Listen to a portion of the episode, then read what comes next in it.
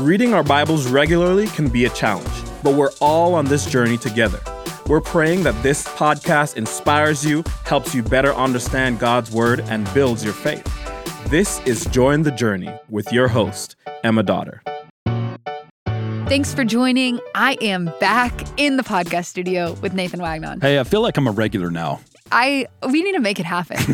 I mean, I feel like we're making it happen. We are. That's what right. we're doing right now. We're, yeah, yeah. You, Ben, we're gonna have all Oren, Garrett. It's yeah, gonna be all the all the people. Yeah.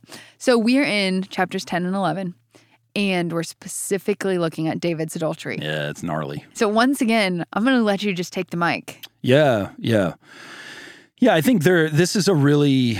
Uh, I mean, it's a really tragic mm-hmm. uh, event. N- not just in David's life, but in the lives of so many other people who this affected, right? And I think that's that's an interesting thing to just encourage the audience, you know, as you're reading the text. And it'd be really easy to read this very superficially. Mm-hmm. Um, but I think that in a very, like, experiential way, especially these kinds of narratives, like, it's it, it's better to enter into the story and to remember that these were actual people. Like, you're not reading about some fairy tale or you're not reading about some, you know, disembodied idea or whatever. These were actual people. There was a guy named David um, who killed his friend and stole his wife. And, I, yeah, it's just bad. Um, but I think that uh, this is also a critical piece in the whole uh, narrative of not, not just the Davidic narrative, but of all of Scripture, right? Mm-hmm. Because when you start, I mean, at the very beginning— Um, with with Genesis, it becomes very clear that the that the humans, God's images in His garden, the humans are not doing what they're supposed to be doing, right? And every single story in the entire Bible is humans not doing what they're supposed to be doing. Even the one, even the one who God says, that's the guy after my own heart, mm-hmm. right? He fails. Miserably. Epic proportion fail. Mm-hmm. Like like stuff that we would look at and go, oh, dude, you're definitely in jail. Yeah. Life without parole. Yeah. Like murder, rape, covering, like obstruction yeah. of justice, all of it. All of it. You're in jail, life without parole. Right? His military leadership. To, all of it gone, gone, right?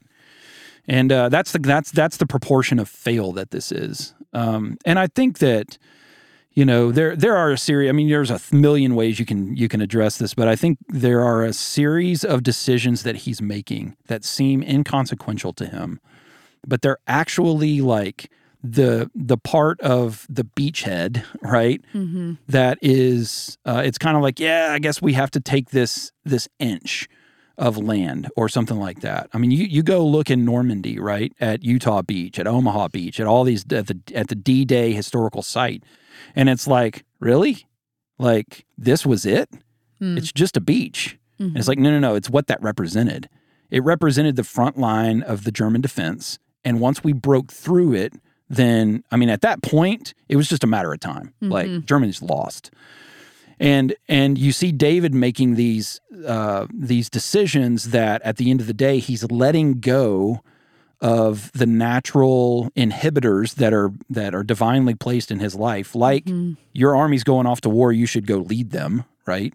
He just blows right past that and and is and is susceptible. So it's like when Paul says in First Corinthians ten twelve, he's like, hey, if you think you're going to stand, be careful. Like, you need to be careful because you're finna fall, right?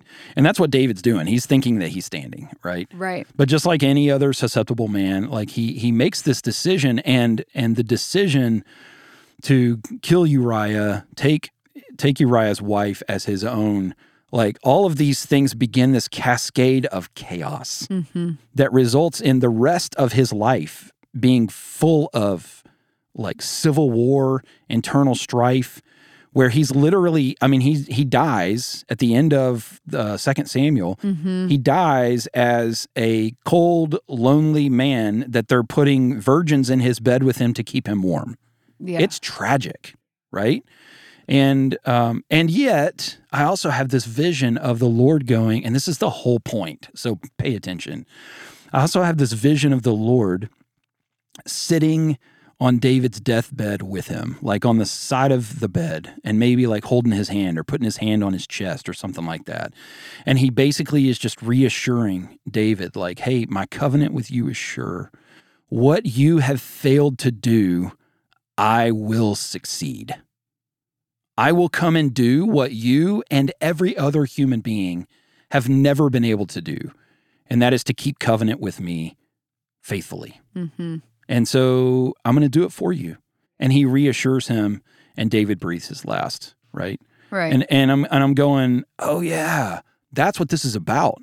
This is not about, this is not about, oh man, there goes another leader. It's like, hey, every single leader will fail you, period. That's right. Right? But but God will not. And that's the whole point.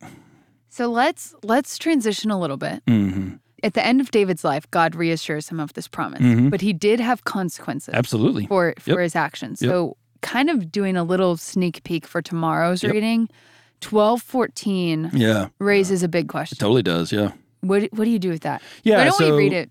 Yeah, go ahead and read it. twelve fourteen reads, "Nevertheless, because by this deed you have utterly scorned the Lord, the child who is born to you shall die." Yeah.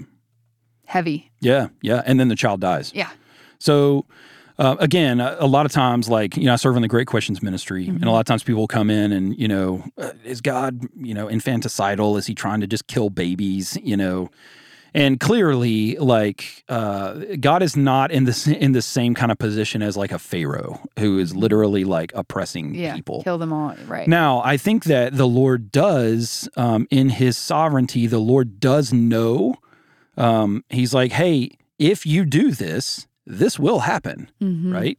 And um, and I think in this instance, Yahweh is going, hey, um, David, because you did this, mm-hmm. this is going to happen, which makes, which, I mean, even in the text, it's like, hey, is Yahweh culpable for the death of the child? And the answer from the text is clearly, no, David is. David is. Totally, he totally is. And he is paying the natural consequence of his sin. Now, do do... Do we think that Yahweh is somehow like happy about this, or that he's celebrating it, or that he's, you know, or that he, because it's in the story, that somehow he approves of it? Absolutely not. Mm-hmm. No, I mean, this is where you find in in the Levitical laws and stuff like that, like this is a um, oppressing people, murdering children. These kinds of things are like literally, it says they are an abomination to Yahweh. Mm-hmm. So like, this is not a good thing. It's not something that the Lord is signing off on. It's not something that he preordained from eternity past that this would happen, and, and it could never happen any other way so that David is not culpable. It's like, no, um, basically what Yahweh is doing is he's going, man, this is not what I intended.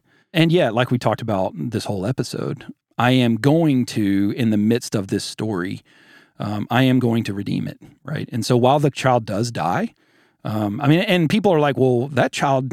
You know, why is that child having to die for somebody else's sin or whatever? That's not fair. And to that to to that critique, I would just offer gently that, like, hey, all of us are born into a very broken world that's full of sin, and we're all victim to it, right? Even, you know, even a child who's, you know, born out of wedlock in an adulterous relationship, and even a child who is born with, you know, trisomy twenty-one, mm-hmm. and even a child who is on in the children's ward, the oncology unit mm-hmm. at Children's right now. Like, it's it is a the play, the the the thing is broken, and yet in the midst of that, Yahweh is redeeming it. He's sending a Solomon through whom the thing the story continues, and and that's where he's again all all throughout, like where we have failed, where we bring chaos and destruction, Yahweh is reversing it. So that would be my response to I that. I think the question that that listeners might be asking is, does God st- still discipline mm, that today? Yeah, like, hey, because you did that, yeah. I am going to. Yeah, yeah. I think there there are definitely times where I think Yahweh intervenes in a very intentional way mm-hmm. um, for his purposes.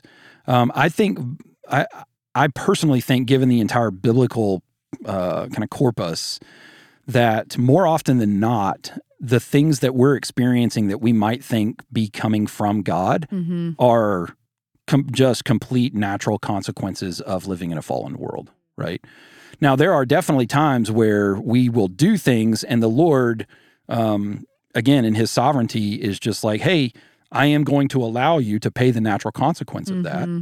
that. Um, and so he may withdraw an intervention that would, you know, kind of come in as as kind of a swoop in and save the day, Um, but again, he's the one with all of the information who's going, I'm watching this thing go. And what he's doing is he's proving all along that you can trust me, right? Even if you're walking through a really hard consequence, mm-hmm. even if you're walking through a natural consequence of sinful behavior, um, it doesn't mean, it doesn't even necessarily mean that God is, quote unquote, disciplining you. Mm-hmm. Um, if anything, I think in a, in a lot of ways, even the heart of discipline is an invitation back into, uh, you know, a a, uh, a co-op, cooperation with the Holy Spirit, um, moving toward God's desired end, which is ultimately, you know, full participation in the divine life. God going, hey, I, I in you, you and me, all of us in, you know, right. in unity with one another. And uh, and unfortunately, pain and the natural consequences of a broken world are a part of that journey. And again, it's not something he goes, ha ha, see, I was waiting. It's the thing that he's fixing, right? And so that would be my major, you know, point to make to the audience as we leave today is, you know, a lot of times we can go, oh my gosh, is God gonna, is God gonna strike me with lightning? It was good, you know, and it's like, yeah, no, God's not like that. Mm-hmm. He's just not. Like, what? When you think like, wait, could God really love me that much? Like extravagantly? Mm-hmm. It's like, it's like when you when you begin to start to realize, like, oh, oh, dang, I think he might really love me that much. You're just starting to scratch the surface of it. You're just starting to enter into the reality of the height, width, depth, and length of the love of God. And and that's, you know, if people are like, well, how do you know? Look at the cross. God demonstrates on, an ongoing demonstration. Sunnistami is the word. Like, it's this ongoing thing where God goes, I love you. I love you. I love you so much. And that's what he's doing. That's, yeah. And that's what he's doing with David and Bathsheba and the loss of their child. He's mm. weeping with them because of the brokenness of the situation, but he's redeeming it. He's redeeming it. Nathan, thank you for being here. Appreciate oh, I love it. it. We'll have you back. Okay, thank you. And as always, I'm so glad we're all on this journey reading the Bible together. Peace out. The Join the Journey podcast is produced by Watermark Community Church in Dallas, Texas. You can learn more about Watermark by connecting with us on social media. Just search Watermark Church, all one word. And to read along with us, visit join the journey dot com. And thank you guys for listening.